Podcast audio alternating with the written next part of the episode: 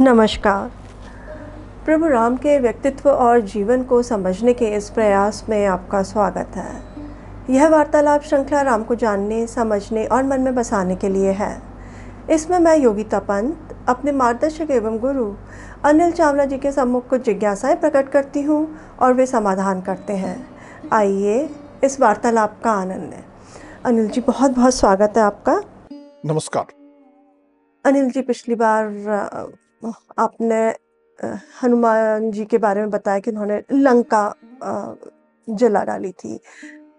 अब तक हम ये सुनते हुए आ रहे हैं बचपन से कि हनुमान जी ने लंका जलाई, हनुमान जी ने लंका दहन किया। तो वो ऐसा लगता है कि बहुत ही उनके लिए एक बहुत आसान काम रहा होगा ये।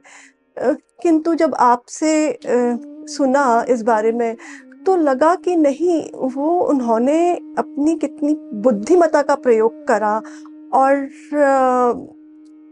वो एक विपरीत स्थिति थी उनके लिए वहाँ पे रावण के सामने। और वो विपरीत स्थिति को उन्होंने अपने पक्ष में किया, अपनी तात्कालिक बुद्धि के उपयोग से। और ये बहुत ही विलक्षण बात है हम सबके लिए। उसके बाद फिर क्या हुआ? मैंने पिछली बार बताया था कि जब पूरी लंका जला ली जी। तो वीर हनुमान सागर के पास आए अपनी पूंछ में जो अग्नि जल रही थी जी। उसको शांत किया जी। और जरा संतुष्टि के भाव से बैठे। जी। बैठ के उन्होंने लंका की तरफ़ देखा। तो चारों तरफ़ पूरी लंका नगरी जो थी जल रही थी जी। चीतकार हाहाकार की आवाज़ें आ रही थी राक्षस इधर उधर स्त्री पुरुष बच्चे सब इधर उधर दौड़ रहे थे। जी। एक पूरे वातावरण में गंध थी जैसे जब मांस जलता है जी। उसकी गंध पूरे वातावरण में फैली हुई थी। जी। क्योंकि सैकड़ों की संख्या में राक्षस जल रहे थे। जी। और जलने के बाद जो मांस जलने की बू होती है गंध होती है वो पूरे वातावरण में फैली थी। जी। तो ये सब देख के उन्हें एक और तो संतोष हुआ कि मैं यहाँ आया था। मेरा सब काम हो गया। जी। मैंने सीता जी की खोज भी कर ली उनसे बात भी कर ली रावण को संदेश भी दे दिया। जी। और उनकी शक्ति का आकलन भी कर लिया। जी। कौन कौन लोग हैं कैसे हैं कैसे दुर्ग के किस तरफ़ दरवाजे हैं क्या दुर्ग की सुरक्षा व्यवस्था है जी। सब देख लिया और उनके मन में एक डर बनाने के लिए मैंने जला भी दिया। जी। और जब इस संतुष्टि के भाव से उन्होंने जलती हुई लंका को पुनः देखा जी। तो अचानक उनके मन में एक विचार कौंधा। और जब वो विचार कौंधा तो एकदम जैसे उनकी आत्मा काँप उठी। उनके मन में विचार आया कि अरे ये पूरी लंका जल रही है इसमें ऐसा तो नहीं कि सीता जी भी जल गई। जी। सैकड़ों लोग जल रहे हैं वो एक जंगल में बैठी हैं पेड़ के नीचे बैठी हैं अगर वो पेड़ जलेगा तो सीता जी भी जल जाएँगी। जी। ये ऐसा विचार? आते ही अंदर तक डर गए। बोले अरे मैं कैसा बड़ा मूर्ख हूँ? मैंने कैसा कुत्सित काम कर दिया? मेरा अपमान किया उन्होंने मेरी पूंछ में आग लगाई तो मुझमें क्रोध आ गया। जी। और क्रोध आते ही मैंने अपनी पूरी बुद्धि समाप्त कर दी। बुद्धिमान लोग वो होते हैं जो जब क्रोध आता है तो उस पर बुद्धि से अंकुश रखते हैं। ऐसे क्रोध को निरंकुश छोड़ देने वाला व्यक्ति तो हर तरह का पाप कर देता है। ऐसा व्यक्ति तो अपने गुरुजनों की हत्या कर दे। साधु पुरुषों को कटु वचन बोलने लग जाए और मैं वैसा ही क्रोधी बन गया। मैं बहुत निर्लज हूँ मैं महापापाचारी हूँ। ऐसे ग्लानी भाव उनके मन में आ गया कि मैं तो जिस काम के लिए आया था मैंने उस काम की जड़ी काट डाली। सबसे पहले मुझे ये सोचना चाहिए था जी। कि मैं लंका में जब आग लगा रहा हूँ जी। तो मुझे पहले सीता जी की रक्षा का विचार किया करना चाहिए था। वो मैंने विचार किया ही नहीं। जी। मुझसे बड़ा मूर्ख कौन हुआ मैंने अपने स्वामी का सारा काम चौपट कर डाला।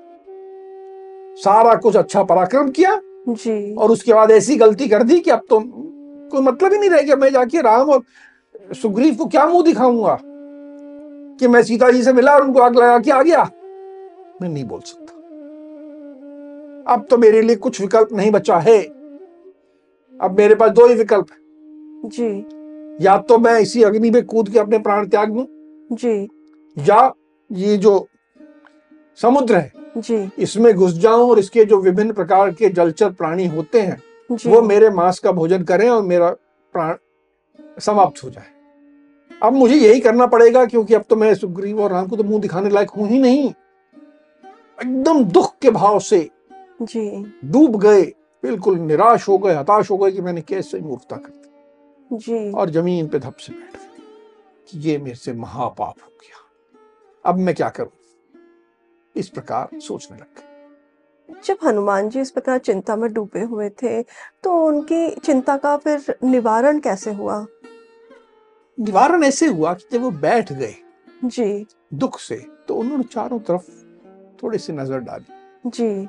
उन्हें वातावरण में जो शकुन दिख रहे थे जी। वे सब शुभ थे। जी। अशुभ शकुन नहीं दिख रहे थे। जी। उन्होंने कहा कि मैंने इतना बड़ा पाप किया है। जी। कुछ अशुभ शकुन दिखने चाहिए थे। जी। वो नहीं दिख रहे।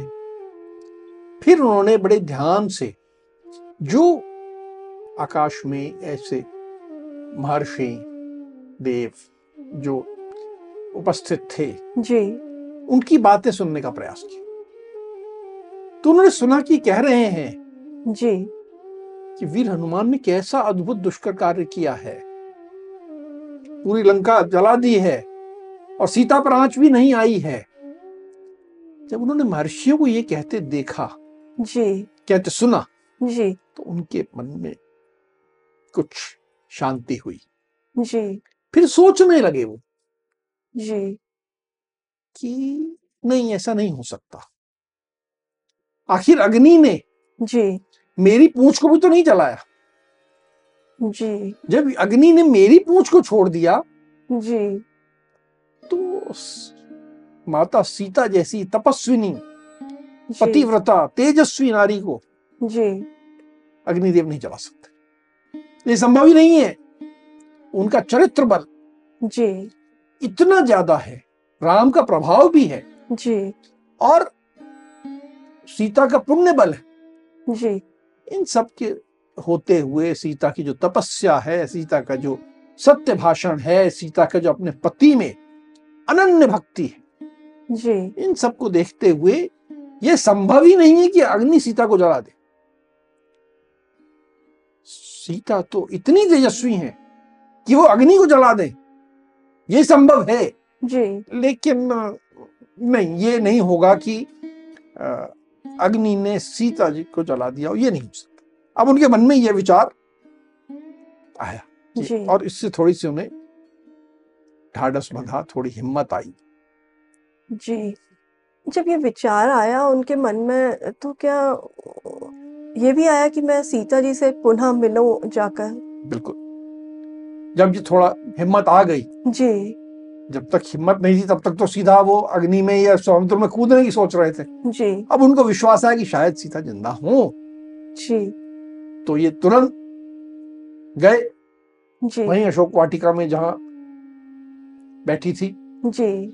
और देखा कि वो ठीक ठाक बैठी है। जी। तो उन्हें देख के प्रणाम किया। जी। और कहा कि ये बड़ा सौभाग्य की बात है कि मैं आपको पुनः सकुशल देख रहा हूँ। जी। ये तो नहीं कह सकता कि "हम्म, सौभाग्य है कि आप जली नहीं। तो बड़ी विनम्रता से बड़े सादर भाव से जी। कहा कि हमारा सौभाग्य है कि मैं आपको पुनः सकुशल देख रहा जी। तो अ, सीता जी ने हनुमान जी को देख करके फिर क्या कहा? वो बड़ी प्रसन्न हुई। अब तक वो जान चुकी थी। जब पहली बार मिली थी जी। तो प्रारंभ हुआ था शंका से। जी।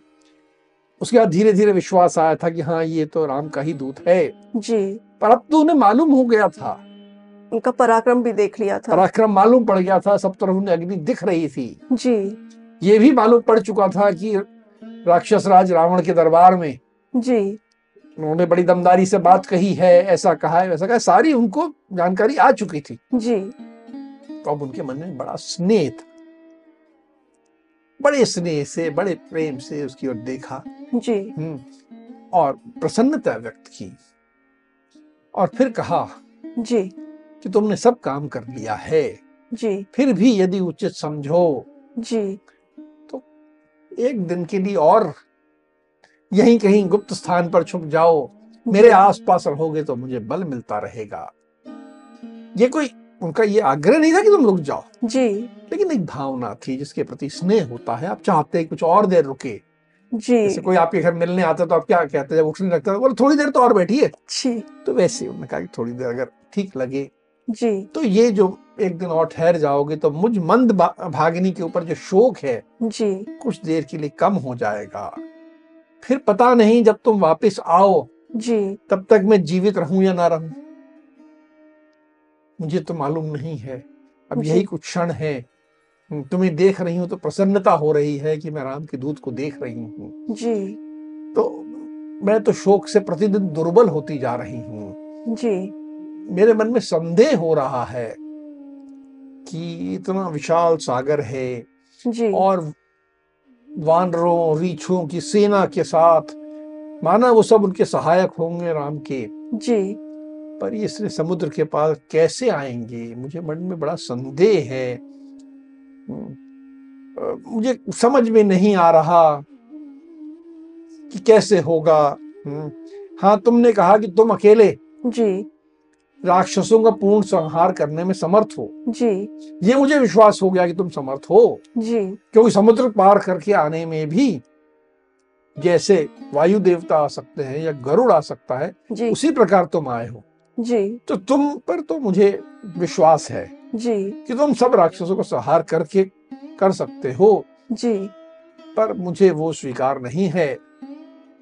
तुम जाओ और बस ऐसा कुछ करो कि मेरे स्वामी जो है जी। वे यहाँ आए और युद्ध में रावण को परास्त करके फिर विजयी होके मुझे साथ लेके जाए। इस प्रकार शंका शंका ये अपनी व्यक्त करते हुए उन्होंने वीर हनुमान से अपनी बात कही। जी जब उन्होंने अपनी सीता जी ने अपनी शंका व्यक्त की चिंता भी थी उनको तो हनुमान जी ने फिर क्या कहा उनसे? हनुमान जी ने उन्हें आश्वस्त किया कि आप धैर्य रखिए। जी। आप चिंता बिल्कुल ना करें। जी। राघव जी। अर्थात राम जो है जी। वानरों रीछों के साथ अवश्य आएँगे। हमारे जो राजा हैं सुग्रीव जी। उन्होंने प्रतिज्ञा की है कि वे मदद करेंगे। तो वानर रीछ सब आएँगे। जी। इसमें कोई आपको शंका नहीं करनी चाहिए थोड़ा धैर्य रखिए समय लगेगा लेकिन ये अवश्य होगा आप इसमें मन में कोई किसी प्रकार का संदेह मत लाइए। पूर्ण विश्वास रखिए। जी। और अब मुझे प्रस्थान की अनुमति दीजिए। इस प्रकार से अनुमति। वीर हनुमान ने सीता से अनुमति प्राप्त की। जी सीता जी से मिलने के पश्चात फिर क्या उन्होंने लौटने का निश्चय किया? सीता जी ने अनुमति दे दी उनको? सीता जी तो वो जो कह रही थी कि एक दिन और रुक जाओ तो केवल जी। स्नेहवश था प्रेम था। लेकिन उसके बाद अनुमति लेके जी। वीर हनुमान ने अपने प्रस्थान करना था उन्हें। जी। तो वहीं एक पर्वत था अरिष्टगिरी। जी। विशाल पर्वत था। उसके ऊपर वीर हनुमान चढ़ गए। जी। अपने शरीर को अत्यंत विशाल किया। जी।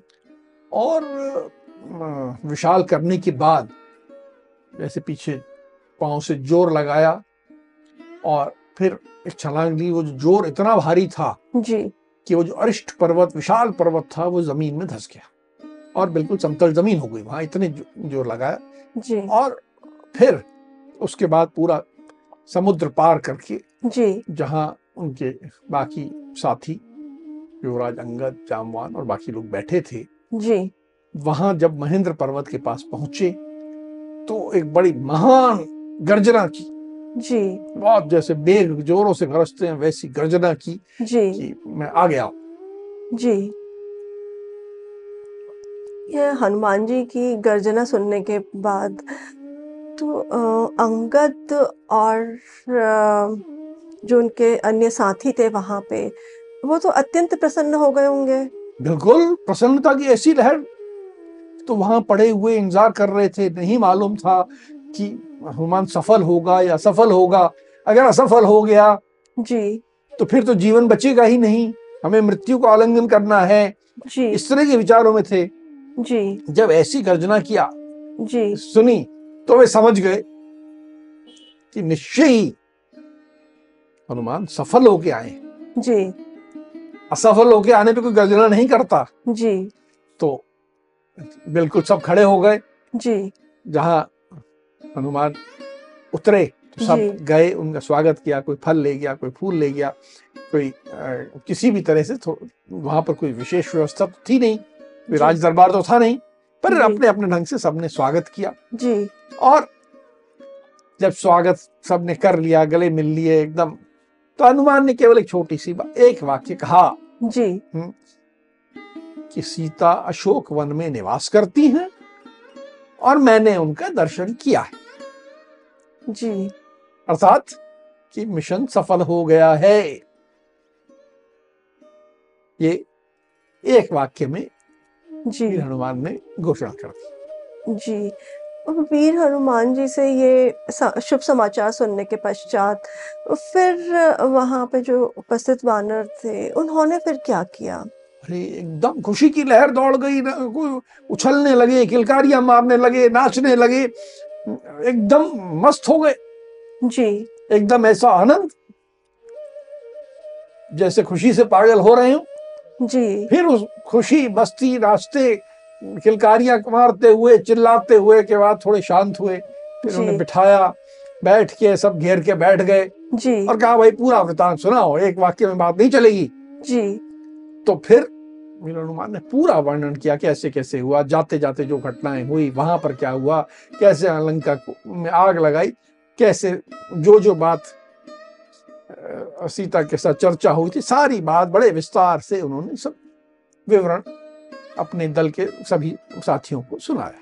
जी जी। विवरण सुनाने के बाद फिर वीर हनुमान ने कुछ और भी बातें बताई उन लोगों को? अब जब विवरण सुना चुके जी। वो तो केवल जो वस्तु स्थिति थी उसका चित्रण उन्होंने पूरा कर दिया था। जी। बातें बता दी ऐसा हुआ ऐसा हुआ ऐसा हुआ। जी। फिर अब उनका अपना मत देने की बात थी। जी। उन्होंने कहा देखिए मैं वहाँ गया मैं आज तक पहले सीता से मिला नहीं था। जी। और सीता का शील चरित्र और प्रतिव्रत देखकर मन अत्यंत संतुष्ट हुआ। वे बहुत तेजस्विनी हैं वे बहुत तपस्वी हैं। जी। उनमें तो इतनी तपस्या है उनकी कि अपनी तपस्या से वो तीनों लोगों को धारण भी करती है और यदि कुपित हो जाए तो तीनों लोगों को भस्म भी कर सकती है। जी। वे वास्तव में बहुत विलक्षण महिला हैं मैं उनसे बहुत प्रभावित हुआ। जी। और मेरा एक प्रस्ताव है यदि आप सब महाकपियों की जी। महावानरों की सहमति हो तो मेरा ये प्रस्ताव है कि हम लोग जब राम और लक्ष्मण के दर्शन करने जाएँ जी। तो केवल समाचार ना दें कि हाँ सीता सुरक्षित है। जी। हम अपने साथ सीता को भी लेके चले। हमें तो ऐसा करना चाहिए कि काम पूरा ही करके चले। जी। जो पूरे बाकी सब हैं हमारे योद्धा बैठे हैं वहाँ पर। जी। लेकिन हम लोग यहाँ जो लोग हैं सब बड़े सक्षम लोग हैं। जी। मैं अकेला ही राक्षसों को मारने के लिए पर्याप्त हूँ। और अ, मैं अगर आ जाऊँ तो रावण को भी मार सकता हूँ। जी। पूरी लंका पूरी को ध्वंस तो मैंने किया ही और एक बार कर सकता हूँ इसमें कोई नहीं है। फिर आप लोग सबका यदि मुझे साथ मिल जाएगा जी। तो बात ही क्या है? वहाँ पर मैंने सबका आकलन भी किया है किसकी क्या शक्ति है। जी। थोड़ा इंद्रजीत जो है वो मुझे कष्ट देगा। उसके जो अस्त्र हैं वो कष्ट देंगे। लेकिन मेरे पास ब्रह्मा जी का वरदान है जी। और मैं इंद्रजीत का भी सामना कर लूँगा।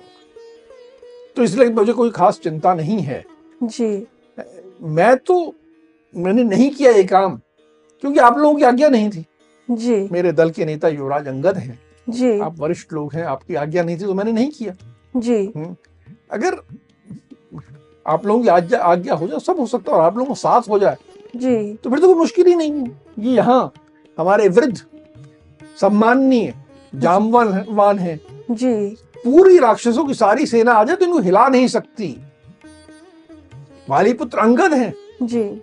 उन सारे राक्षसों के लिए एक अकेले वाली पुत्र अंगद पर्याप्त है। जी। यहाँ महात्मा नील बैठे हैं। जी। उनके वेग से तो पर्वत भी चूर चूर हो जाए। आप लोग इतने सक्षम लोग हैं। यहाँ पर अश्विनी कुमार मैंद और द्वंद हैं। जी। उनके सामने कौन टिक सकता है? कोई नहीं टिक सकता। जी। मैंने देखा कि सीता जो इतनी तपस्विनी है इतनी तेजस्वी है अत्यंत दुख में हैं बहुत दुर्बल हो गई हैं उपवास लगातार कर रही हैं जी। रो रही हैं। और वास्तव में तो अपने प्राण त्यागने का निश्चय कर बैठी थी। जी। मैंने उन्हें बहुत आश्वस्त किया जी। हम वापस आ रहे हैं और आपको ले जाएँगे। जी। मेरे आश्वासन देने के बाद किसी तरह मना के आया हूँ। अब मैंने आपका प्रस्त, अपना प्रस्ताव आपके सामने रख दिया। जी। सारी वस्तु वस्तु स्थिति बता दी। जी। अब आप लोगों को जैसा उचित लगे वैसी मुझे आज्ञा दीजिए। हम लोग सब निर्णय करें और उसी के अनुसार कार्य करें। जी वीर हनुमान ने सबके सामने प्रस्ताव रखा। तो वीर हनुमान जी के प्रस्ताव का फिर युवराज अंगद ने उन्होंने अपनी क्या प्रतिक्रिया दी? उनका क्या कहना था इस बारे में? राज अंगद भी हुआ? जोश में भरा हुआ? जी। बिल्कुल सहमत हो गए? जी। कि बहुत अच्छी बात कही है इन्होंने। जी। इसमें कोई विचार करने की बात नहीं है। जी। और फिर उन्होंने एक एक जितने वहाँ पर सेनापति वरिष्ठ महावानर उपस्थित थे। जी। हर एक की क्षमता का वर्णन किया कि आप में इतनी क्षमता है आप में इतनी क्षमता है आप में इतनी क्षमता है। आप हम सबके होते हुए आप सबके होते हुए हमें लंका पे चढ़ाई करने में कुछ ज़्यादा सोचने की आवश्यकता नहीं है। और जो किष्किंधा में वीर लोग बैठे हैं जी। उनको कष्ट देने की भी कोई आवश्यकता नहीं है। हम सब करने में सक्षम हैं। हमें तो तय करना चाहिए और इन सब राक्षसों का वध करके जी। सीता को लेकर फिर राम और लक्ष्मण के सामने जाना चाहिए ताकि लगे कि हम कुछ करके आए हैं काम पूरा करके आए हैं। जी। अर्थात युवराज अंगद ने भी सहमति भी दी जी। और उस बात को आगे बढ़ाते हुए सब बातें अपनी तरफ़ से भी जोड़ी। जी। उनमें उत्साह भर गया। उत्साह भर गया। अब ये प्रस्ताव क्या वाकई में सब लोगों ने स्वीकार कर लिया? नहीं वहाँ पर जाम्बवान जी। जो रीच थे जी। वो उपस्थित थे। वे इन सबसे वृद्ध थे। वृद्ध मतलब केवल आयु में नहीं। जी। बुद्धि में अनुभव में धर्म के ज्ञान में अर्थ के ज्ञान में हर हिसाब से जी। वे इन सबसे आगे बढ़े हुए थे। उन्होंने सबकी बात सुनी। जी। और कहा कि तुम लोग सब बहुत बुद्धिमान हो। पर राजा सुग्रीव जी। और रघुनंदन राम ने जी। हमें आदेश जो है केवल सीता को खोजने का दिया वो भी केवल दक्षिण दिशा में। जी। इससे ज़्यादा आदेश नहीं दिया है। हमें ध्यान रखना चाहिए कि हमें हमारे राजा ने क्या आदेश दिया है। जी। यदि हम आदेश का उल्लंघन करके सीता को लेकर जाएँगे जी। तो इसे हमारे राजा पसंद नहीं करेंगे। और दूसरी बात यह है कि राम ने लाखों करोड़ों वानरों के सम्मुख जी। प्रतिज्ञा ली थी कि वे सीता को लेके आएँगे। जी। वो उनकी प्रतिज्ञा जो यदि हम सीता को ले गए जी। तो उनकी प्रतिज्ञा व्यर्थ हो जाएगी। तो वो भी इसे पसंद नहीं करेंगे। जी। हमने पराक्रम किया है। वीर हनुमान ने बहुत बड़ा पराक्रम किया है। जी। लेकिन अगर हम इससे आगे बढ़े तो हमारा किया कराया सारा पराक्रम व्यर्थ हो जाए क्योंकि हमारा जो राजा हैं जो राम हैं ये हमसे रुष्ट हो जाएँगे हमसे नाराज़ हो जाएँगे। जी। तो हमें ऐसा नहीं करना चाहिए। हमें जितना आदेश मिला है उतना ही करना चाहिए। और हमें जो अभी तक जो हमने कार्य किया है जी। उसकी हमें सूचना देनी चाहिए चल के हमारे राजा सुग्रीव और राम को सूचना देनी चाहिए और उसके बाद जैसा वो निर्देश करें वैसा हम काम करें। ये ऐसा उन्होंने कहा। उनके ऐसा कहने के बाद क्योंकि वो वरिष्ठ थे जी। वृद्ध थे ज्ञानी थे सबने उनकी बात को समझा। हाँ बोले आप ठीक कह रहे हैं। जी अनिल जी, इस बात से जो एक बात उभर के आती है कि जहाँ एक और कोई कोई भी कार्य करने के लिए जो एक संगठन होता है, उसमें उत्साह की ज़रूरत होती है सभी लोगों में। वहीं एक सूझबूझ और समझदारी की भी उतनी ही ज़रूरत होती है। जैसे जामवान थे, वो अनुभवी थे तो उनका ये जो उन्होंने अपने अनुभव से सबको ज्ञान दिया। वो एक सराहनीय है और यही रखता है कि कोई भी कार्य करने के लिए बुद्धिमत्ता और उत्साह दोनों का ज़रूरत होती है। अब हम आज की चर्चा को यहीं विराम देते हैं। अगली कड़ी में राम और हनुमान के जीवन से जुड़े कुछ अनछुए पहलुओं के साथ हम दोनों फिर उपस्थित होंगे। राम राम। राम राम।